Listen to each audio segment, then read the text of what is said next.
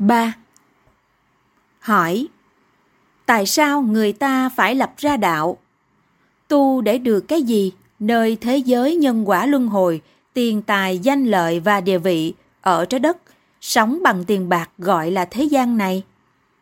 Đáp Nguyên tắc người lập ra đạo thì phải có các phần cơ bản sau. Một, phải có quyển giáo lý để hướng dẫn người tu đi cho thật đúng đường. 2.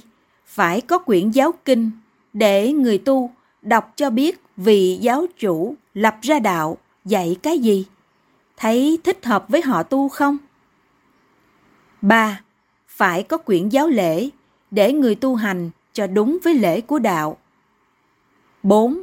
Phải có quyển giáo điều để người tu biết đạo có mấy điều họ biết. 5. Phải có quyển giáo luật để người tu biết đạo có mấy luật họ biết. 6. Phải có tôn chỉ để người tu biết đạo có mấy tôn chỉ để mà họ nương theo không sai. 7. Phải có cương lĩnh để người tu biết cương lĩnh của đạo mà hành cho đúng.